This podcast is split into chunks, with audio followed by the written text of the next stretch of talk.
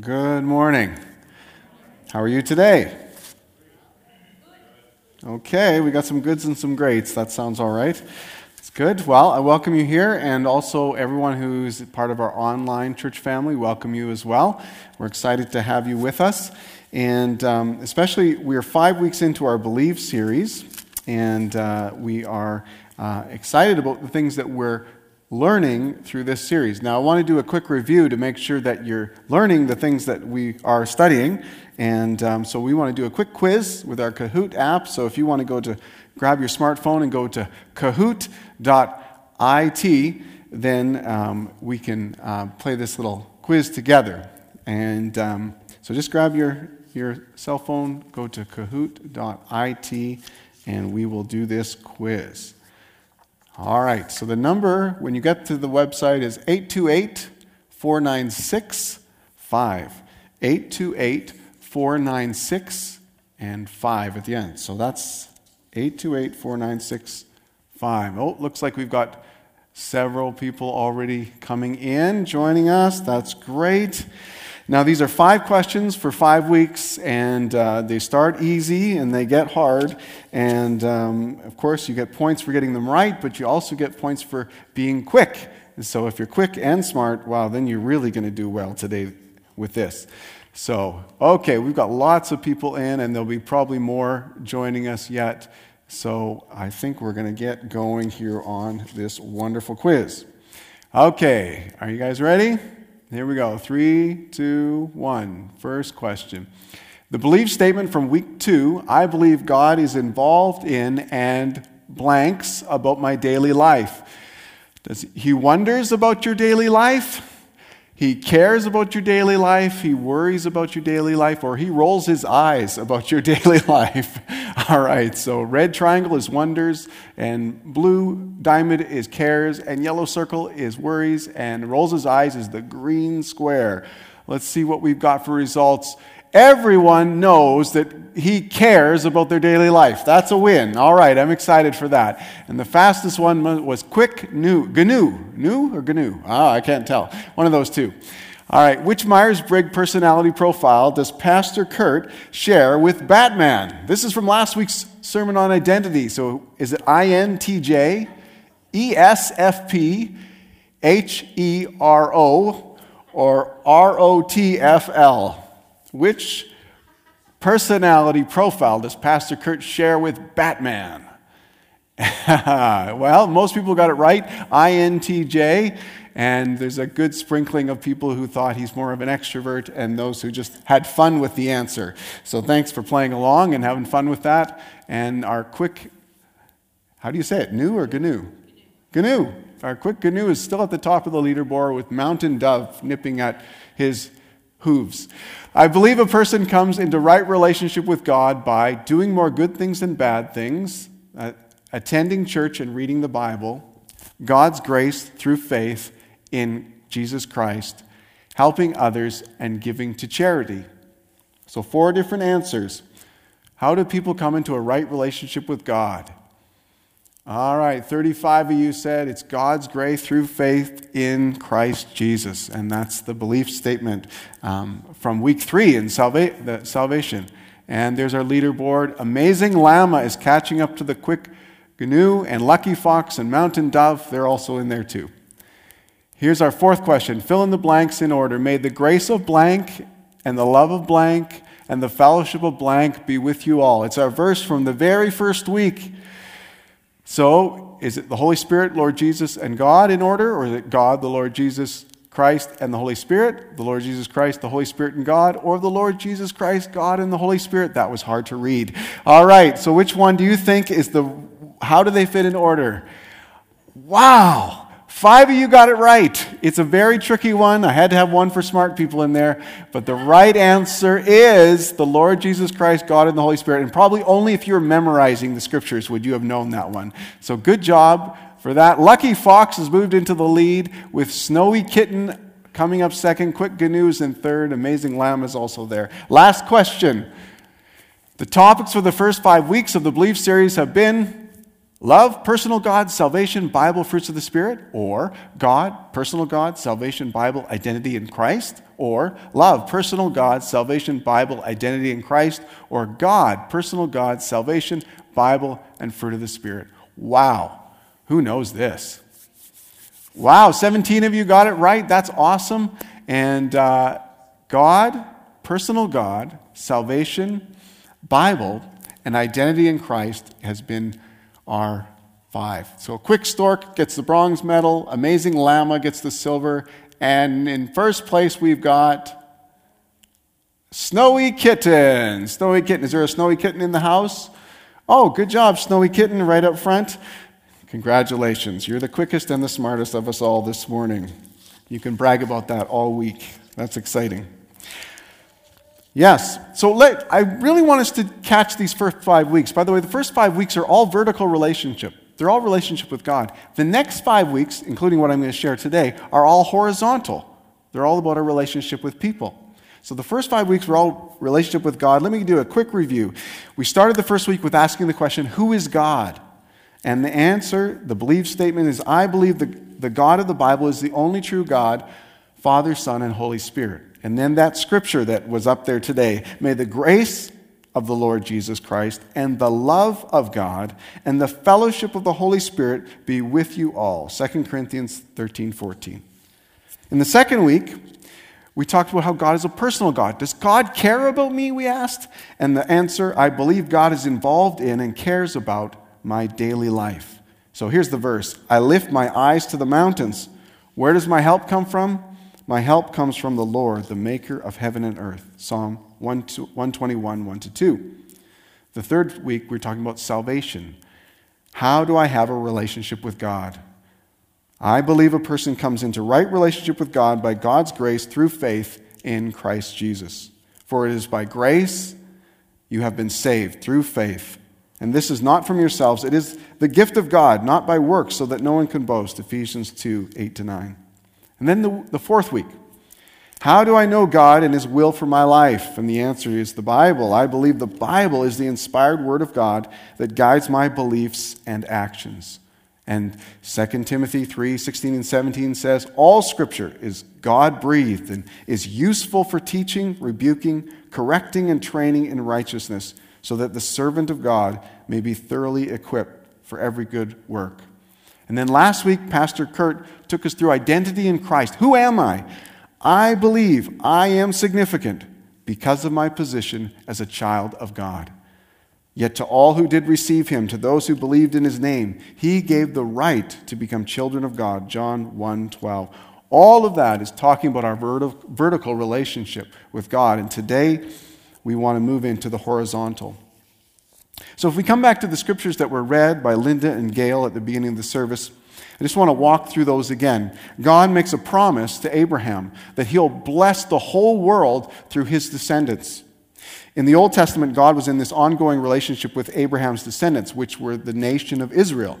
And there's story after story about the nation of Israel that are they're pointing stories. They're stories that point forward to the Messiah who's yet to come, who is Jesus. And as they point to Jesus, we, we come to understand that this promised blessing that's going to come through Abraham's descendants is going to come through Jesus. Jesus comes, he's born as a descendant of Abraham, and he does the work God the Father calls him to do. He dies a sacrificial death on the cross. He defeats sin and death by rising from the dead. And then he goes to return to the Father. And as a result of all of this, this blessing that God promised to come through Abraham's descendants, it becomes reality in the world. People can experience the blessing of being restored into a right relationship with God. And when Jesus was with his disciples, he told them that he was promising to build an unstoppable community of people to carry this blessing to the world. And he called those people the church. God's desire was to make this church from all nations and to go, and to go to all nations of the world. And that they would share a new life together following Jesus. This new community, again, would be called the church. You know, in the New Testament, uh, the word church is used three different ways. In none of those ways is it ever used to describe a building. It's, it's so common today. People say, Well, I'm going to the church, and they mean the building. But that's not how it was used in the New Testament. It was always used to describe people. So it could be used to describe the global church, which is, means everybody on planet Earth who is a follower of Jesus. Or it could be used, or it was used in the New Testament, to describe a, um, a city church or a location church. So you'd say uh, uh, the church in Moose Jaw, everyone in, in Moose Jaw who is a follower of Jesus. Or it could be used to describe a local church, like a church who meets in someone's house, or, or a church like Hillcrest, right? We're a local church. And so those are the three ways the word church is used in the New Testament, but never is it ever used to describe a building. It's always used to describe a people. And so Jesus promises these people that they'll be empowered by the Holy Spirit to take to the whole world the blessing of being restored into right relationship with God. And then in Ephesians 4, that final passage that Linda and Gail read, the people who make up this church are meant to grow in unity and maturity and to get uh, better and better equipped as they go along as each part does its work. So, how will God accomplish his plan in the world? Uh, that's the question for today. How will God accomplish his plan? And I, I, I want to invite you to read the belief statement with me. Even if you're not sure if you believe it, I want you to read it with me. Let's just read it together. I believe, oh, let's start again. Let's start again. I believe the church is God's primary way to accomplish his purposes on earth. And then let me share the verse that goes with it.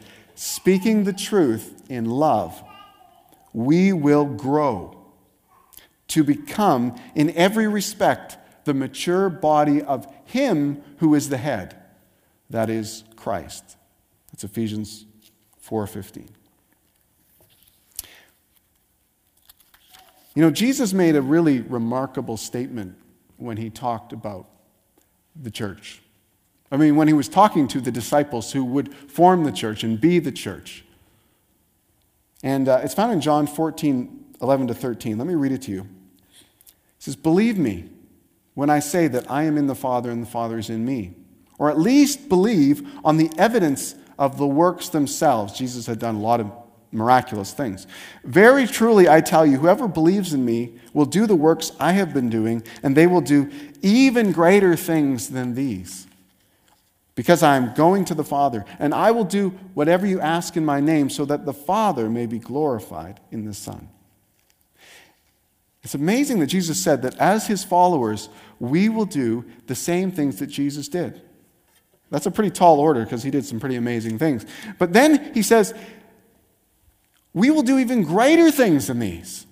I mean, that gets that really expands the imagination, doesn't it? To say, what greater things, how could we possibly do greater things than Jesus? So a few different ways you could think of it. One is that maybe it's greater numerically. A lot of actually scholars I read this week, because I was sort of digging into this verse more, they said this. They said, well, now that it's not limited to just Jesus in a three year time span in a 100 kilometer radius, which is pretty much where he lived, now it's done by, now the church is more, can do more things by more people in more location over thousands of years. So you end up with a greater total number of things that point to God that people are doing than Jesus did. So when Jesus said, Greater things will you do, he's talking about, well, numerically, that's true. What an incredible, huge influence. The, like there's a couple billion people who call themselves followers of Jesus. Now, some are very committed, and some are, maybe I'd say, very casual about calling themselves Christians. And I don't know who's which. But still, there's a lot of people. So it, maybe it's just greater numerically. That's what a lot of scholars actually uh, that I read said this week. I want you to consider a few other options. So maybe it's Collectively, people will do greater things than Jesus. Jesus did things like walking on water, he fed 5,000 people with few loaves and fishes, he raised the dead. Perhaps in the last 2,000 years since, Christ, since Jesus uh, died and went to be with the Father, these kind of miracles have happened in the church or by the church all over the globe, and maybe even greater things. So, what's greater than feeding 5,000? Well, maybe, maybe someone fed 20,000 with a few loaves and fishes. Maybe, maybe instead of raising someone from the dead, maybe someone raised a whole family from the dead. I don't know. Um, maybe, I don't know what's better than walking on water. I, I have to think about that one. Maybe someone did something else that's cooler than that, more, more amazing than that. I don't know. But it's very possible that if you took all the, the biggest miracles done by Christians in the last 2,000 years, you might get a list that's greater than what Jesus did. That's another option. But let me give you two more. This one really stretches your faith. And this is just simply each one of us can do greater things. Whew. Man, you feel stretched by that? Does that feel like, whoa, I, you know, it, I, I can do these kind of things? I can do these kind of things? I'll tell you how I was stretched one day. I got a phone call. I was a brand new youth pastor in Nipawin, Saskatchewan in my early 20s. And, uh, you know, I usually didn't even answer the phone because it probably wasn't even that competent. But anyhow, I picked it up that day. And this is the, the conversation I had. Uh, it was a lady on the phone, never met her before. She said, uh, um, Is Pastor Don there? And I said, Pastor Don? I said, Oh, no. Well, you know, Pastor Don was the pastor of that church like uh, over 10 years before that. He'd moved away. So he didn't live there anymore. So I just I thought, well, this is a lady who hasn't connected with our church for a long time. She's asking for a guy who hasn't been here for a decade. So I said, nope, Pastor Don has moved. He's moved away, and um, yeah, he's gone. And she said, well, are you a pastor like Pastor Don? And I was a I was a pastor, so I was like, okay. And then I thought, like Pastor Don, well, we're different people, but we're from the same denomination, probably have some similar theological understandings and, and probably do things very similar? I said, Sure. I said, Yes, I'm a pastor like Pastor Don. She said, Oh, good, because the last time my husband died, he prayed for him and he came back to life.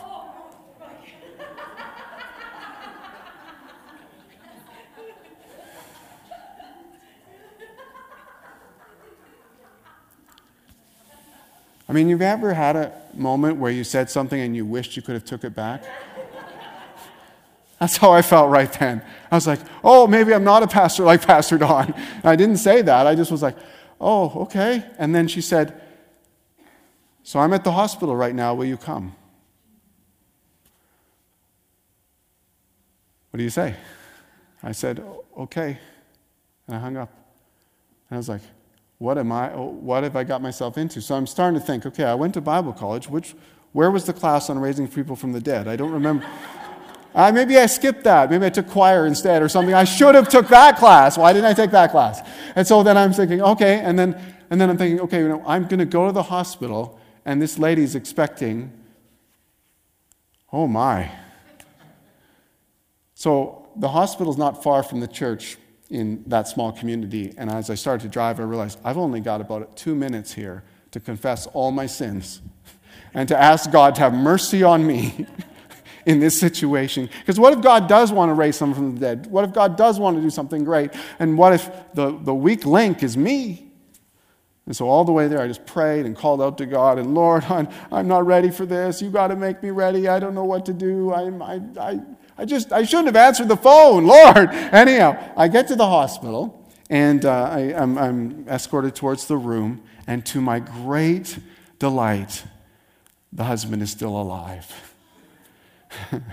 I think she wanted me there just in case he did pass away. Then I could, you know, bring him back. But he didn't die.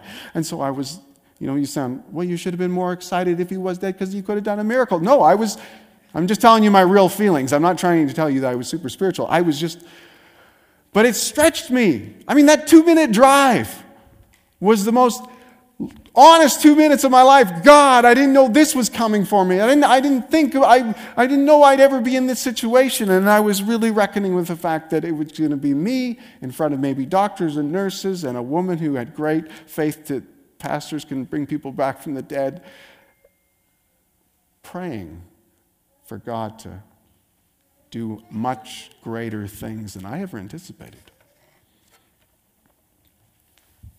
You know, some scholars say this part isn't true. Some would say this. I don't want to eliminate this as the potential proper interpretation of this passage because I, don't, I, I want to live with greater faith, and I would want you to live with greater faith too.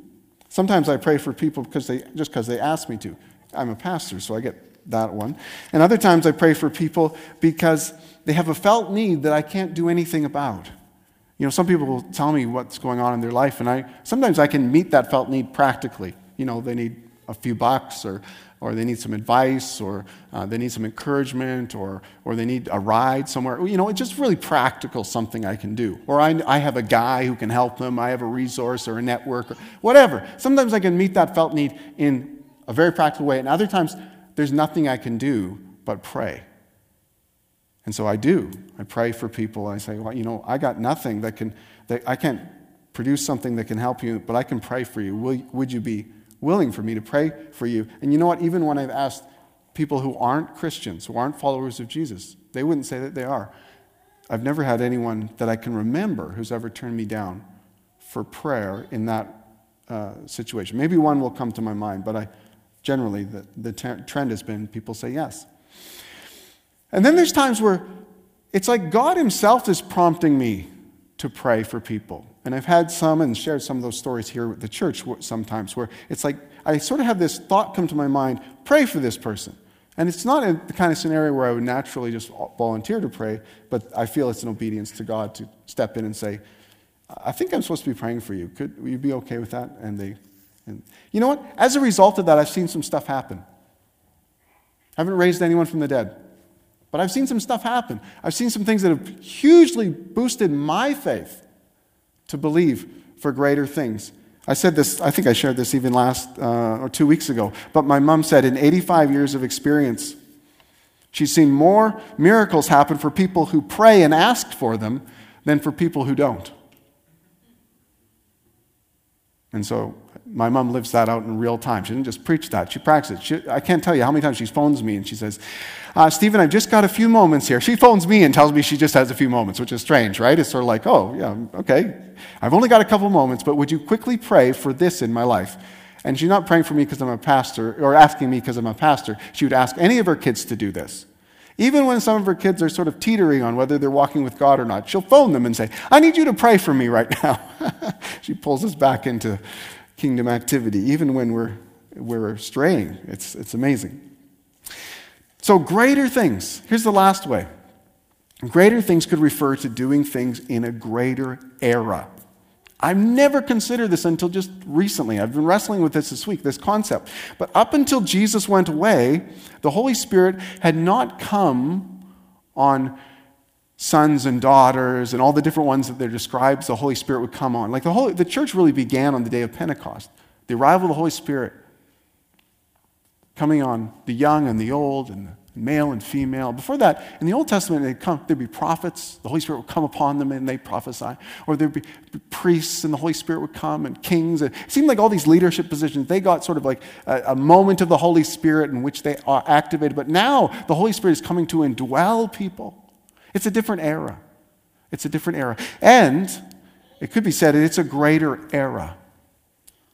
Now, I want you to think before people's faith in God in the Old Testament, you say, well, how did people get right with God in the Old Testament? They believed God, and it was credited to them as a righteousness. They were, they were seen as righteous because they believed God. So Abraham didn't know that Jesus would be Jesus, they'd be called Jesus. They knew there's, you know, there's promises of the Messiah in the Old Testament, but Abraham didn't know. He just believed God about what he said about the future. So his, he was basically right with God because of anticipation of something yet to come.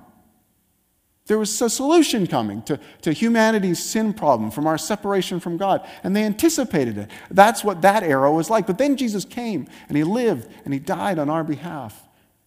And he made it possible for us to come come to God, not on the basis of sacrifice and of priests and all that system, but just we could boldly approach the throne of grace based on what Jesus had done, trusting in what Jesus had done. It's a brand new era. You know an interesting thing, thing Jesus said? He said in Luke 7 28, he said, I tell you, among those born of women is no one greater than John the Baptist.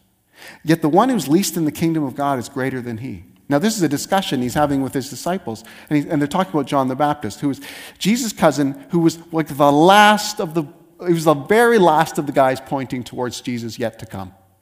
In fact, he lived at the same time as Jesus' cousin, and he was just barely older than Jesus. But he lived out in the desert, and people came out and flocked to him, and, and he spoke the truth to them, and they became his disciples. And then Jesus came along and he said, Whoa, here's the one I've been telling you about, I've been pointing towards.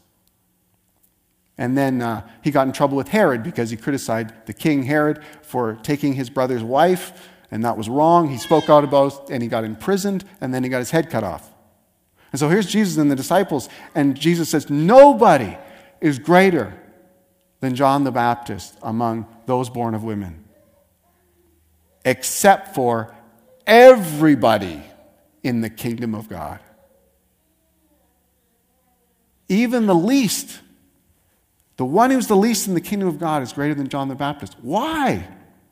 Well, it could be that because everything that was done before Jesus was pointing in anticipation of what was yet to come, and everything after Jesus was pointing back to what was already done. Let's put it this way someone kidnaps you, they're holding you for ransom, and you don't know if anyone's going to pay. You think, I'm dead. I hope someone pays the ransom. And then you can have one of two messengers come to you. The first, they're both good news messengers. The first messenger comes, and I want you to choose amongst these two messengers. You can have a messenger who will come and say, The ransom is coming. It's not clear when, but it will come. That's good news. That's better than no news, right? You can have that, or you could have the second message, which is the ransom has been paid. You're a free person. Oh, that's much better news, isn't it? That's the difference between now and before. Before it was like the ransom's coming, Jesus is coming, the Messiah is coming. God's solution for our separation and, and, and being out of relationship with Him is coming. But now it's like, He's come, He's paid, it's clear. Now it's just a gift of God that we need to receive and apply to, our, to apply to our lives. He's already done the work. It's a new era. And now Jesus has deputized the church, every person who claims him as Lord, who, who says, You're my leader. You're the one. I needed your forgiveness. I've accepted it, and I'm accepting your leadership in my life. Now, those ones, they can go and spread this message to the whole world. The blessing of being brought into right relationship with God is available to the whole world, and there's a people group dedicated to getting that message out. They're called the church. So, greater things could refer to the great opportunity we have in this greater era. We're in between Jesus' first coming and his second coming. So you say, He's come and done the work so that you could be right with God. And He'll come again and take you to be with Him forever. It's a great era to live in, it's a great time of greater things. You know, in the Bible, there's all sorts of metaphors for the church. And, and um, Kurt mentioned one last week. I thought he did a great job explaining being adopted into sonship. I thought that was so great because it's sort of a funny thing. He said, he said um, that even women should really grab onto the statement, being adopted to sonship. And I thought, well, that's sort of strange because, you know, girls don't normally think of themselves being a son. But it would have made a lot of sense in the context of the day. Because if you were to tell um, a girl that she was going to get a great inheritance, she'd say, Oh, you mean a girl's inheritance? Because the guy's got the big inheritances, especially the firstborn son in the Jewish culture, got the biggest inheritance, the biggest slice of the pie. So the reading of the will, it wasn't an even distributing of stuff. That firstborn boy was getting the, the most, and then other boys would get the next most. So sort of, but to say to in that culture to say, you're all adopted into sonship, right? Adoption in that era too had a, often was different, right? So you might have a very rich person who had no heir. No, they didn't have any children. So then, as he was getting older, uh, he and his wife would talk and they'd say, well, what about this guy? They would actually not just choose a child, but they'd choose an adult. Can you imagine if you're just walking the streets of Moose Jaw one day and someone, a very affluent looking couple, you know, slows down in their Rolls Royce and they sort of get out and they say, you know, we're looking for someone to inherit all that we have. Can we adopt you? And you're like, well, I'm 48 years old. You want to adopt me? I'm not that cute anymore. They're like, you're just fine. You know, we just need someone to manage our estates and lands and our vacation properties and our, our yachts. It's a bit of a fleet. Could you do that for us? I suppose I could find some time, you know. Right? That's, that was what it was like. Adopted into sonship means that all that God has is yours. So that would have been uniquely powerful for women to hear that in that time to say, You're adopted into all the blessings that the firstborn son can have. All of it is yours. Now, on the flip side, there's another metaphor that's a little hard for guys. And that's the metaphor that the church is the bride of Christ. Ah, most guys are not dreaming about being in a wedding dress, so that doesn't work for us in some ways, right? But there's a couple, it's not, the metaphor doesn't mean you are a girl. The metaphor means that there's some things about a bride that are powerful when it, talking about Jesus and the church.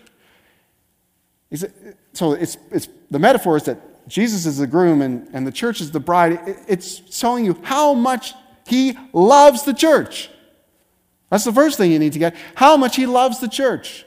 You say, well, the church is not always, doesn't always do everything they're supposed to do, and they're not always that great. And there's, you know, yeah, that's true. He loves the church, warts and all. Absolutely is in love with the church. These are, he, he loves the church. The second thing is, he's preparing the church. Because, okay, so imagine another scenario. Man and a woman, they get engaged. And then after they get engaged, just after that, she says, Yes, I'll marry you, and let's get married in a year. Yeah, let's do that. That's great. It's going to be awesome. And then he says, Oh, I got a couple things I haven't told you yet. And she's like, Whoa, what haven't you told me? I haven't told you that I'm really, really, really rich. Oh, okay, I guess that's not too bad. Yeah. And oh, and the other thing is our family's so traditional. Oh, really traditional? Yeah. We have this tradition that in the year leading up to the wedding, that the wife cannot work. She just has to spend all her time making herself beautiful for the wedding day. So I know it's sort of hard to break this to you now, but we've got spas booked for the whole year pedicures, manicures, the whole thing, a masseuse on call all the time, uh, whenever you need them. You're supposed to mainly sleep, go for like nice walks, eat very good food, and just in, in relax. Just take out all the stress for a year. I'm sorry to break it to you like this. The other part of the metaphor of being the bride of Christ is that He's beautifying the bride. He's preparing uh, or adorning the bride, as it, some, it says in some places. He's adorning the bride for Himself. So when you come to Christ, it's not like you came to Christ based on your own good works. We learned that in the last few weeks, right? You don't come and say, man, God will accept me because I'm pretty great. No, God, we're sinners in need of a Savior, in need of forgiveness. But then, He doesn't just leave us in that place where He finds us, He begins to do a beautiful work of transformation in our lives. And He does that not just in our lives, but everyone within the church. So we're adopted into sonship. Again, something for girls to consider that's a little different. Adopt, bride of Christ, a little bit weird for guys. And then finally it says, we're the body, which tells us we're vitally connected to each other. We're vitally connected to each other. I mean, which body part would you dispose of if you had to? You say, none. I want them all. I don't even want to lose my little toe. I just want everything. I don't want any part, you know. And I want them all. And all of us are vitally connected and, and, indispensable. We're different, but we function as one body. 1 Corinthians 12, 12 to 14. Just as a body, though one, has many parts, but all its many parts form one body, so it is with Christ. For we were all baptized by one Spirit, so as to form one body, whether Jews or Gentiles, slave or free. We were all given the one Spirit to drink, and so that the body is not made up of one part but many. But many. Now, being a part of the church is an interesting thing. I, I don't know how it happened for you. If, you're, if you, you know, see yourself as part of this church body, or I don't know how, how you got here, right? I, I imagine, how could it happen for someone today? Like, so let's say I run into someone on the streets of Moose Jaw, you know, I'm out and about, and, I, and, they, and they say, Steve, I, I just got to tell you, I believe. I believe. I have decided to follow Jesus. I'm a child of God and He is my Father. I'm trusting Jesus that His forgiveness and leadership is what I need. So I'm going, wow, they just clarified their commitment to Christ. That's awesome. That's great. It's a great place to begin. So I might respond and say, that's great. Then you know what that means, don't you? That means spiritually, I'm your brother. And also, you're connected to a great big family of God that's all around the world that are your brothers and sisters in, in God because if he's your, he's your father and he's, and he's my father, then we're related spiritually. And then they go, Really? Oh, I guess I am. I have spiritual siblings all over the world? Wow, that's great. I love that. I love that. I, I'm, I'm embracing that. 100%. I embrace that. I'm a part of the global family of God.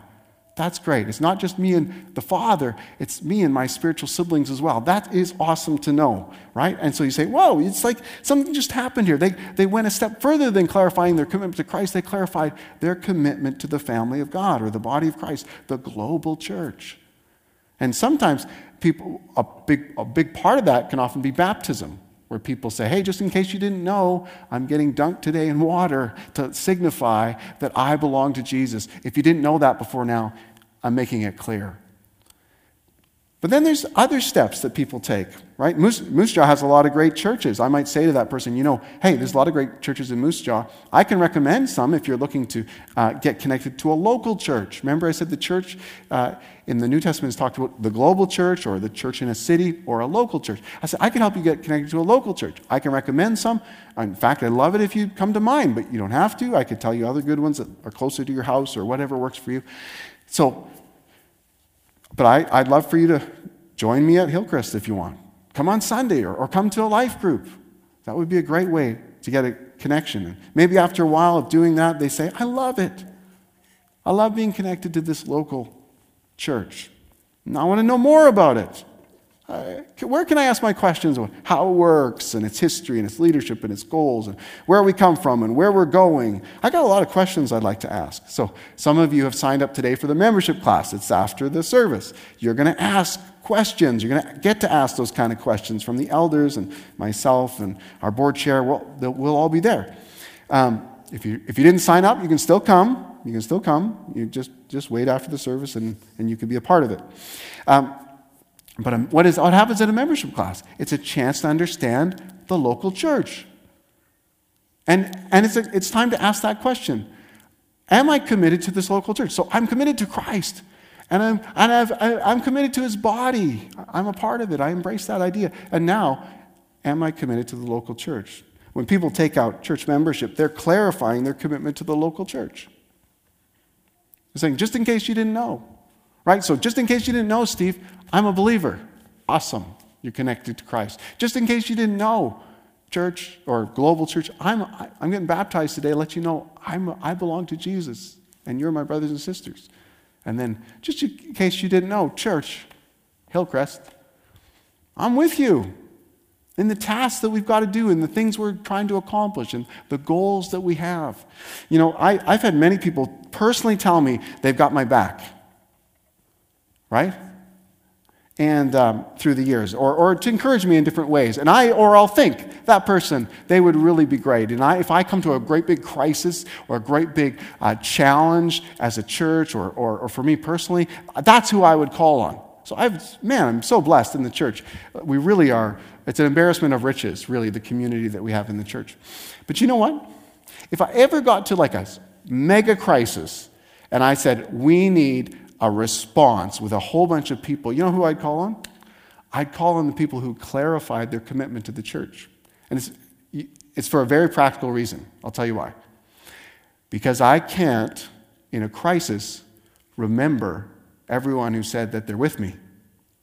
But I can, in a crisis, pull up a list of people who said that they're with me. Right? And so it's like clarifying, we're with you. You know, sometimes people talk about membership like it's, it's, a, it's got a whole bunch of benefits. I think that's probably the wrong way to go about it. It really has more responsibilities than benefits. It's more like a, a team trying to accomplish a cause than it is like a country club with a lot of, you know, a lot of perks. But I think for a lot of people, we're wired for that, aren't we? We're wired to make a difference. In fact, we're wired that way because Jesus wants us to make a difference. He wants us to do greater things, called us to do greater things.